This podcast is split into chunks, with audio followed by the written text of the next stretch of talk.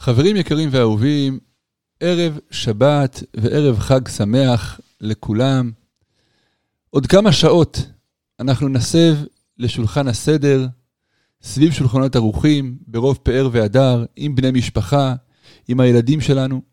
אני רוצה להקדיש את הדקות היקרות האלה בשביל לתכנן נכון איך אנחנו נוכל להפיק מהערב הזה, מהלילה הזה, את המטרה הגדולה שלשמה נתכנסנו.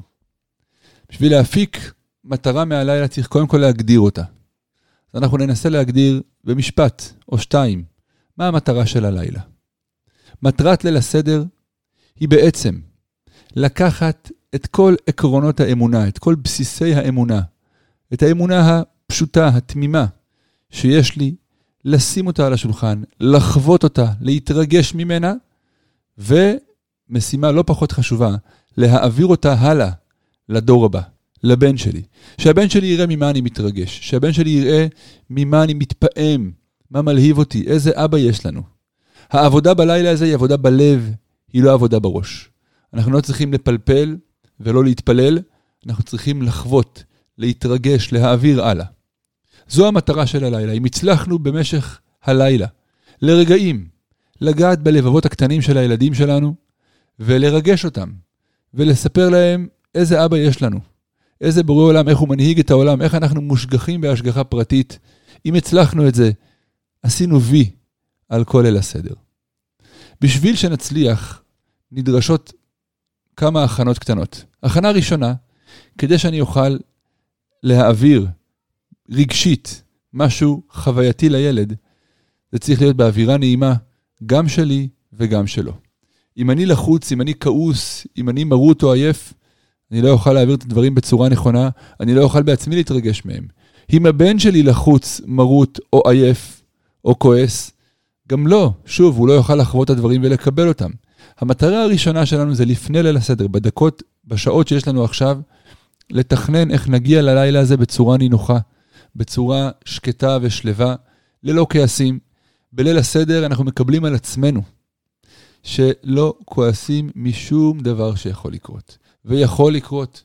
יכול לקרות שהיין יישפך פתאום, יכול לקרות שהבן פתאום ירעיש, או האורח לא אה, יהיה כלבבנו בדיוק כמו שרצינו, או האוכל לא יצא משהו.